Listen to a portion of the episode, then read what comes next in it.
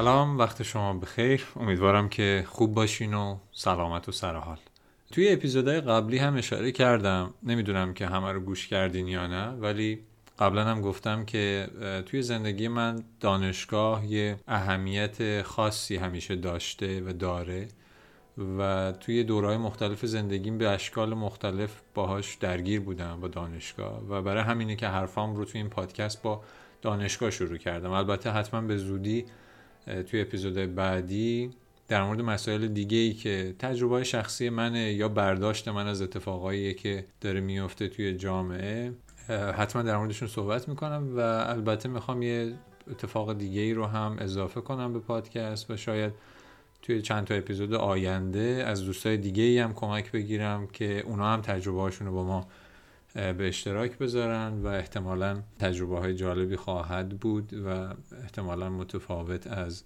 اون چیزی که ممکنه من در موردش یه نظری داشته باشم. ولی به نظرم این جزیره دور افتاده از جامعه ارزش یه اپیزود دیگه درد دل کردن رو داشت و یه سری مطالب بود که فکر می‌کردم که بد نباشه که راجبش صحبت کنیم. البته خب من خیلی نمی‌تونم از دانشگاه کامل فاصله بگیرم و احتمالا توی حرفای دیگه هم که توی اپیزود بعدی زده خواهد شد بازم شاید راجع به دانشگاه صحبت بشه. ولی به صورت کلی در مورد تجربه اصلی می‌خواستم که این قسمت رو هم حتما گفته باشم. خب نکته دیگه که می‌خوام بگم قبل از شروع اینه که با توجه به بازخورده با ارزش و به جایی که بعد از انتشار اپیزود قبلی از چند تا از دوستای عزیز گرفتم. تصمیم گرفتم یه تغییراتی توی محتوا و فرم پادکست بدم که امیدوارم که کمک کنه حرفام رو بهتر بزنم. تغییر اساسی هم که قرار اتفاق بیفته اینه که سعی می‌کنم دیگه, دیگه انقدر به فرم سختگیری نداشته باشم و یه سری کارها رو روتین کنم تا انقدر برام وقتگیر نباشه که بتونم بیشتر بیام اینجا و بیشتر صحبت کنم.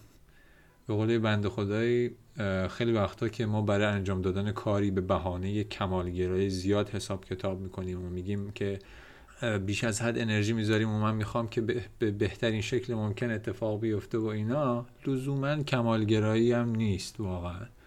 یه جاهایی اگه آدم یه نگاهی به اعماق خودش بندازه انگار یه جاهایی از احساس ناامنی یا همون به قول انگلیسی ها میاد.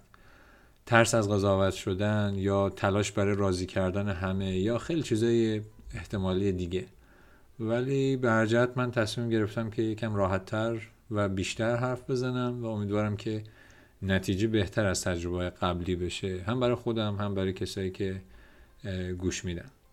خب بریم سراغ بحث این اپیزود. برای من دانشگاه استاد و دانشجو مقدس بود. و یه تصویر کلیشه ای ازشون توی ذهنم داشتم. ولی خب بعدا عوض شد و هم بودن در دانشگاه رو تجربه کردم هم دانشجو بودن رو هم صندلی معلمی رو. ولی اگه بخوام اگه می‌خواید بدونید که چه تصویری از دانشگاه توی اون ذهن ناپخته خودم داشتم باید یه تصویر رویایی ساده یه آدم خوشبین زود باور دنیا ندیده رو در چند سال توهمی که خانواده و جامعه به هم داده بودن ضرب کنید بعد بهش داستانهای تخیلی که صدا و سیما و این شرکت های تجاری که به اسم آموزش و کلاس کنکور و آزمون اینجور چیزا در مورد انسان دانشگاهی ارائه می‌کنن و بهش اضافه کنید.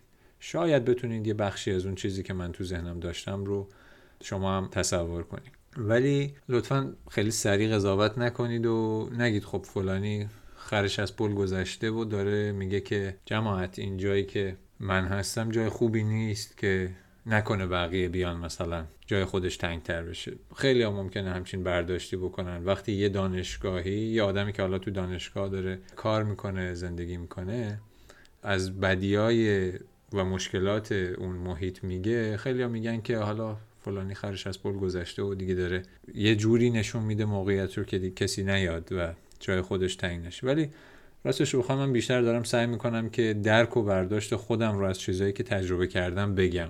و حرفایی که من می‌زنم خیلی مطلق نیست. دلیلی هم نداره که فکر کنید همه جای دانشگاه مشکل داره و همه دانشگاهی ها مشکل دارن.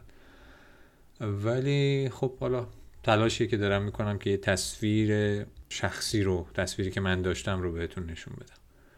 وقتی وارد دانشگاه شدم فهمیدم که خیلی چیزها رو درست متوجه نشده بودم توی همون تصویره. البته اینطوری هم نبود که روز اول بیام و با یه چرخ زدن تو دانشگاه سری به روشن زمیری برسم. یه سه چهار سال طول کشید. تازه بعضی جنبه های آدماش که بعد از ده سال برام روشن شد.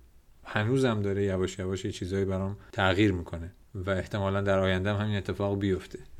ولی بذارید یه خورده زوم کنم و شاید روشنتر بگم. البته قبلش لازم می‌دونم که بگم که هنوز توی دانشگاه هستن اساتید و دانشجوهایی که وقتی می‌فهمی هستن کیف می‌کنی. از شناختن همچین آدمایی و به خاطر وجود همین آدماست که شخصا توی دانشگاه موندم و کار می‌کنم. البته نه که من خیلی آدم مهمی باشم. منظورم اینه که این یکی از دلایل اصلی منه. حالا ممکنه بودنم توی دانشگاه هم خیلی چیزی رو توی دنیا تغییر نده ولی بالاخره نظر شخصی منه. تصویر تصویری که می‌خواستم براتون روشن کنم رو بذارین یکم روش زوم کنیم. توی اون تصویر برای من دانشگاه اینطوری بود که بیشتر استادا و دانشجوها با انگیزن و همیشه حداقل یه کتاب دستشونه. نه کتاب راهنمای موفقیت در بورس یا کتاب های کمک آموزشی کنکوری و اینجور چیزا. که کتاب های روزی که توی دنیا وجود داره و این دوستان شخمش زدن و همش رو با ماژیک highlight رنگی کردن. از طرفی فکر می‌کردم که همیشه با هم بحث می‌کنن و مناظره دارن. نه در مورد تعصبات و برتری های خودشون نسبت به بقیه. نه در مورد اینکه چطور میشه پاس شد یا چطور امتیاز جمع کنیم که ارتقا و ترفیع و جایزه و پاداش بگیریم. بیشتر در مورد موضوعاتی بحث می‌کردن که اگه یه مرتبه سلاطین علم و فلسفه از کنارشون رد می‌شدن انگار با یه لبخند تحسین بهشون میفهموندن که خیلی خوشحالن که پای این دوستان رو دوششونه. مثل قهرمانای کلیشه‌ای نخنمای فیلم های تینیجری و کالجی هالیوود ناراحت و افسرده میشن. نه به این خاطر که فلان استاد سختگیره و یه کتاب معرفی کرده و جزوه نمیده و از این حرفا. بلکه به خاطر اینکه زمان فلان کرسی آزاداندیشی با فلان کلاس تداخل داره و اینا دوست داشتن که تو هر دوتای اینا کلی حرف بزنن سوال بپرسن نظر بدن. توی این تصویر می‌دونستم که دانشگاهی میترسن. ولی فکر نمی کردم از این بترسن که ممکنه مدرکی که فتوشاپ کردن دروغی که تو مقالشون آوردن یا دزدی علمیشون توی تعلیف و ترجمه لو بره. یا دانشجو بفهمه که راجع به موضوعی که توی کلاس قرار مطرح کنه چیزی نمی‌دونه و برنامه خاصی هم نداره برای کلاسش. فکر می‌کردم از این میترسن که نکنه هزینه ای که برای پروژه تحقیقاتی از بیت المال گرفتن درست خرج نکرده باشن. یا اینکه به اندازه کافی مطالعه و تحقیق نکردن و ممکنه نتونن به خوبی موضوع برای دانشجوهاشون روشن کنن. یا توی کار پژوهشیشون کمکشون کنن. از این میترسن که سوالاتشون به سمت منافعشون میل کنه. از این میترسن نکنه به روزمرگی معمولی که توی دانشگاه هست و چار بشن و مولد و مؤثر نباشن. همیشه و مداوم در حال نوشتن و سخنرانی هن. نه به خاطر اینکه کسی خوشش بیاد ارتقا بگیرن. پله های موفقیت آکادمیک رو برن بالا. کسی بهشون بگه آقای دکتر خانم دکتر فلان. یا اینکه مثلا فلان سمینار هدیه میدن. یا چه می‌دونم پول بیشتری برای سخنراناشون میدن. می نویسن و حرف می‌زنن چون سعی کردن یه حقیقتهایی رو بفهمن بشناسن و می‌خوان به بقیه بشناسونن تا زندگی برای آدما برای آدمای بیشتری بهتر بشه. آموزش میدن. نه برای اینکه حقوق آخر ماهشون و پول پایان نامه های دانشجوها اجاره خونه یا قسط ماشین رو بده. بلکه به خاطر اینکه چیزایی که بلدن می‌تونن به دیگران یاد بدن و متخصص و از اون مهمتر یه سری آدم حسابی تحویل جامعه بدن. همونطور که احتمالا شما هم متوجه شدین و بهش توجه کردین زبونشون با بقیه افراد جامعه کمی فرق داره. فکر می‌کردم دلیل این که این حالت رو دارن اینه که مفاهیم رو دقیقتر و کاملتر فهم می‌کنن. نه چون می‌خوان بین خودشون و رقبای حرفه ایشون به همدیگه فخر بفروشن یا ثابت کنن که اهل مطالعن و چیزایی می‌دونن که بقیه هنوز بلد نیستن. کتاب می‌خونن و مطالعه می‌کنن نه برای اینکه پاس بشن. نسبتا به آینده امیدوارن و می‌دونن چی از زندگی می‌خوان و می‌خوان یاد بگیرن و بفهمن. تا توی مسیرشون از این دانش و مهارت استفاده کنن. ولی خب چه میشه کرد؟ همیشه رویاها که توی زندگی واقعی اتفاق نمیفتن راستشو بخواید نه می‌خوام نه اصلا درسته که فقط آدما رو به تنهایی مقصر همچین وضعیتی معرفی کنم شخصا بخش زیادی از سیستم اجتماعی و فرهنگی رو مقصر می‌دونم. سیستم آموزشی که احتمالا در صدر جدول قرار می‌گیره. توی جدول رتبه بندی مقصرهای وضعیت فعلی. هدف اصلی فدای سرپا نگه داشتن سیستم بروکراتیکی شده که بیشتر آدما تا وقتی توش مسئولیتی ندارن منتقدشن و وقتی شروع به کار اداری کردن یه مسئولیتی گرفتن میگن سیستم یه مشکلی داره و من نمی‌تونم به تنهایی درستش کنم. و خب این چرخه مدام اتفاق میفته و تکرار میشه و تکرار میشه.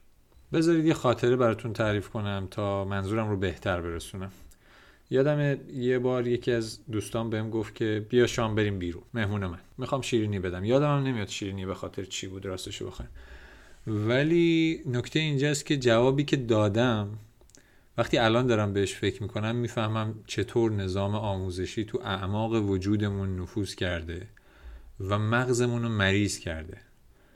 بهش گفتم چه گزینه هایی دارم؟ الان که بهش فکر می‌کنم این مزخرف ترین جوابی بود که می‌شد داد.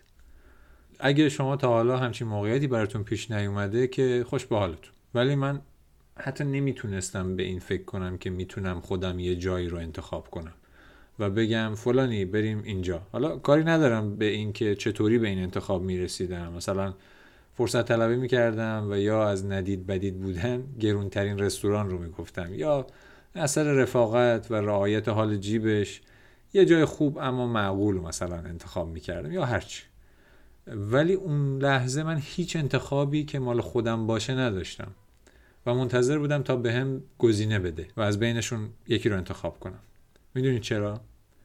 چون به همون یاد دادن که باید از بین جوابایی که وجود داره انتخاب کنیم و همیشه یکیش درسته و بقیه اشتباه نکته بدتر می‌دونید چیه؟ اینکه با این سیستم عملا داریم میگیم همه گزینه های غلط به یه اندازه غلطن. ولی توی دنیای واقعی اینطوری نیست. حتی توی آزمونای چند گزینه ای هم بعضی جوابا خیلی بیشتر به جواب درست نزدیکه یا میشه گفت کمتر اشتباهه. ولی ما قضاوتمون در مورد هر دوتاش اینه که اشتباهه. شاید اتفاق مهمی به نظر نرسه ها اما می‌دونید داره به من چی میگه. این خاطره داره به من میگه که سیستم آموزشی ما رو داره طوری تربیت می‌کنه که همش دنبال یه جواب درست بین جوابای موجود میگردیم. از خودمون جواب نمی‌تونیم داشته باشیم. تازه نکته دردناکترش اینه که خیلی مواقع چندان انگیزه ای هم برای پرسیدن و پیدا کردن جواب نداریم. و نکته ای که فکر می‌کنم که می‌تونم ازش دفاع کنم اینه که این درد و فقط ما نداریم. منظورم از ما ایرانی هست. این تقریبا چیزیه که یه نسلی داره تجربهش می‌کنه. و تلخه. اصلی ترین مسئله این است که از این نسل یک بزرگ بر نمیخیزد. یک انقلابی یک هنرمند یک دانشمند جهان شمول یک سرمایهدار یک همه بدون اینکه حتی درباره آن فکر کنند سن و سالشان بالا می رود همینطور راحت و بی سر یا با دردسر روزگار می گذرانند به هر چیز خیره می شوند و رد می شوند یا با بزل اندکی تفکر. به قول مجید اخگر همه, همه چیزی از گذران دور سخن میراند. این حکایت همان عده است. عده هم در بین ما دلخوشند. به روشنتر بودن خیش که شاید روی دیگر ابلهتر بودن هم باشد. اینان مفتخرند به اینکه دیپلمشان ریاضی است کفتربازی نکردند اسم و زندگی نامه 150 کارگردان سینما را بلدند راجع به دیالکتیک هگل یک چیزهایی شنیدند از لیلا فروهر بدشان میآید به موتسارت عشق میورزند. می‌دانند که تولدی دیگر سروده فروغ فرخزاد است و احمد شاملو در سال 1332 به خاطر فعالیت های سیاسی مدت کوتاهی در زندان بوده و ارسطو شاگرد افلاتون بوده نه برعکس و سالوادور دالی و لورکا با هم همکلاسی بودند و و. دیگر چه بگویم؟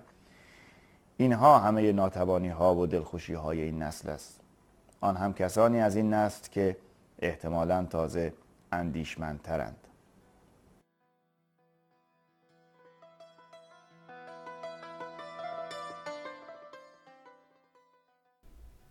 شما رو نمی‌دونم اما من توی زندگی خودم بارها و بارها نمونه های اینطوری رو تجربه کردم. هم خودم هم آدمایی که اطرافم بودن. می‌دونم که اتفاقای زندگی من یا چند نفر ممکنه خیلی مهم نباشه و توی دنیا خیلی نه تأثیری داشته باشه نه اینکه بشه تعمیمش داد و شما هم حتی یه ذره احساس مشابهی رو تجربه نکرده باشین. اما با دیدن یه اتفاقای بزرگتری با یه تجربه های متفاوت در سطح کلانی بعضی وقتا بد جوری میترسم و مطمئن میشم که فقط من نبودم و فقط منم نیستم و می‌دونم که یه چیز خیلی بزرگتریه که آدم ها دارن تجربهش می‌کنن. بذارین یه نمونهش رو بگم. خب از موقعی که دانشجو شدم حساسیتم نسبت به مکاتب و نظام سیاسی و اقتصادی و فلسفی بیشتر شد. نه که الان کامل مسلط شده باشم و فهمیده باشمشون نه. ولی خب گاهی می‌خونم گاهی سخنرانی گوش میدم مناظره ها رو می‌بینم. دو سال پیش بود که مناظره اسلاوی ژیژک و جوردن پترسون رو نگاه می‌کردم که یکیشون سرمایه داری رو اون یکی کمونیسم رو ریز ریز کردن و تا, تا می‌تونستن از بدیاش گفتن از حالا از خوبیاشون دفاع کردن و از این جور مواضعی که معمولا توی مناظره ها گرفته میشه. سعی می‌کردن نشون بدن اینا جوابای خوبی برای چرخوندن دنیای آدم است و خب قاعدتا طرف مقابلم سعی می‌کرد بگه که اینا جوابای خوبی نیستن. ولی می‌دونین آخرش چی فهمیدم؟ تو دوره ای داریم زندگی می‌کنیم که تا دلتون بخواد منتقد داره اما نظریه پرداز نداره. یا شاید به طرز تلخی از چشممون دور موندن و میمونن. همه فقط داریم می‌زنیم تو سرکله خودمون و بقیه تا ثابت کنیم که این چیز نصف نیمه ای که با مطالعه حالا نسبی که در مورد نظریات بقیه فهمیدیم درسته و فلان اسم و مکتبی که من سنگ پرچمش رو به سینه می‌زنم تنها چیزیه که درست میگه. اما انگار نمی‌تونیم راه حل جدیدی ارائه کنیم. چون تو گزینه هایی که تا حالا بهمون نشون دادن نیست. آخر اون مناظره این دو نفر داشتن در مورد این حرف می‌زدن که ما این دوتا رو تجربه کردیم و هر دوتا داشتن به نوعی سعی می‌کردن بگن که این تجربه تجربه خوبی. البته اشاره هم کردن به اینکه بشر هنوز جوابی پیدا نکرده. ولی برای خود من این نکته خیلی نکته عجیبی بود که ما نمی‌تونیم یه جوابی داشته باشیم. و انگار اینجوری نبودیم قبلا.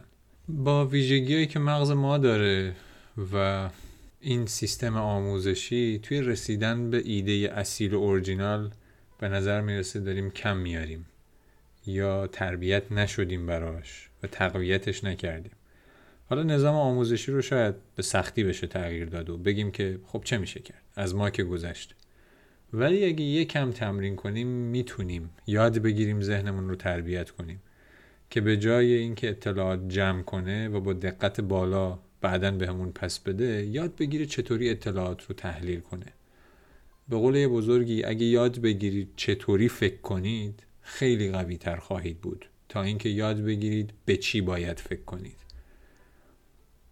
رویای من از دانشگاه جایی بود که جواب سوالام رو بهم به بده. ولی تازه بعد اینکه تموم شد فهمیدم که خیلی از مواقع جواب درست آماده در کار نیست و باید یاد بگیرم که چطوری سوال بپرسم و دنبالش بگردم. تازه شاید آخرشم جوابی پیدا نکردم که ایرادی هم نداره. هیچ ایرادی نداره.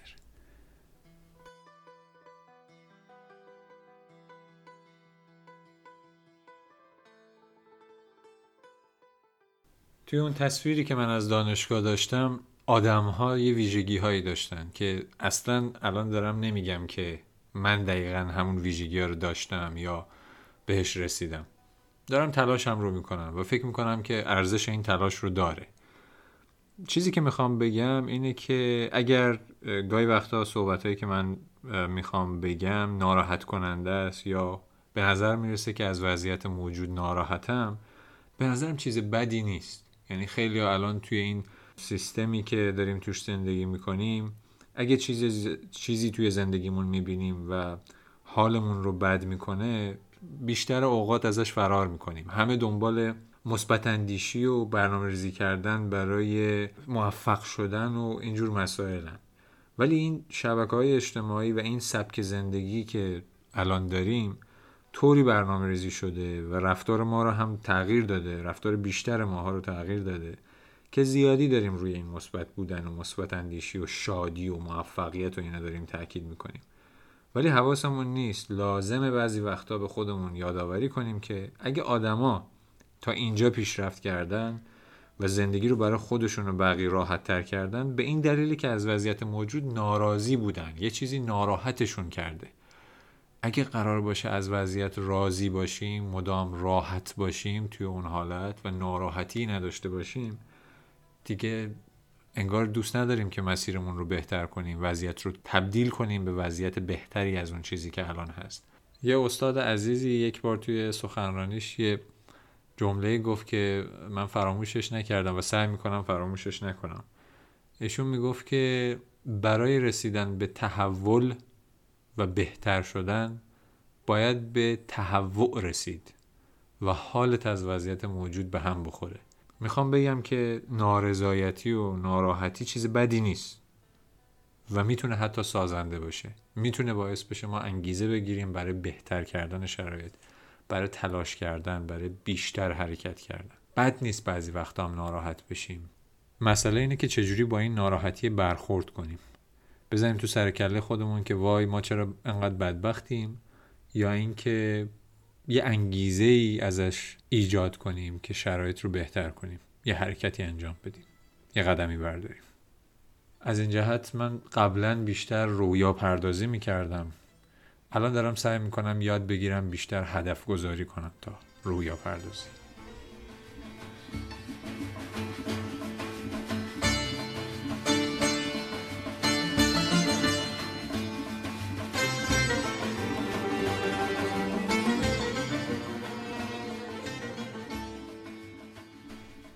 چیزی که شنیدید اپیزود چهارم بود از پادکست فانوس. من طبق معمول چالاک بودم و خیلی ممنونم از اینکه گوش دادین تا الان و خیلی خیلی ممنونم از دوستانی که پیامایی بر من فرستادن و در مورد محتوای پادکست شیوه اجرا و خیلی مسائل دیگه نظرشون رو گفتن یا توصیه هایی داشتن که واقعا برام با ارزشه و خیلی خوشحال میشم که شما هم اگر در مورد موضوعاتی که توی پادکست مطرح میشه یا اینکه تجربه داشتین و دوست دارین در موردش صحبت کنین خیلی خوشحال میشم که برای من پیاماتون رو بفرستین. ایمیل و آدرس تلگرام رو توی مشخصات اپیزود گذاشتم. امیدوارم که مواظب خودتون و بقیه باشید.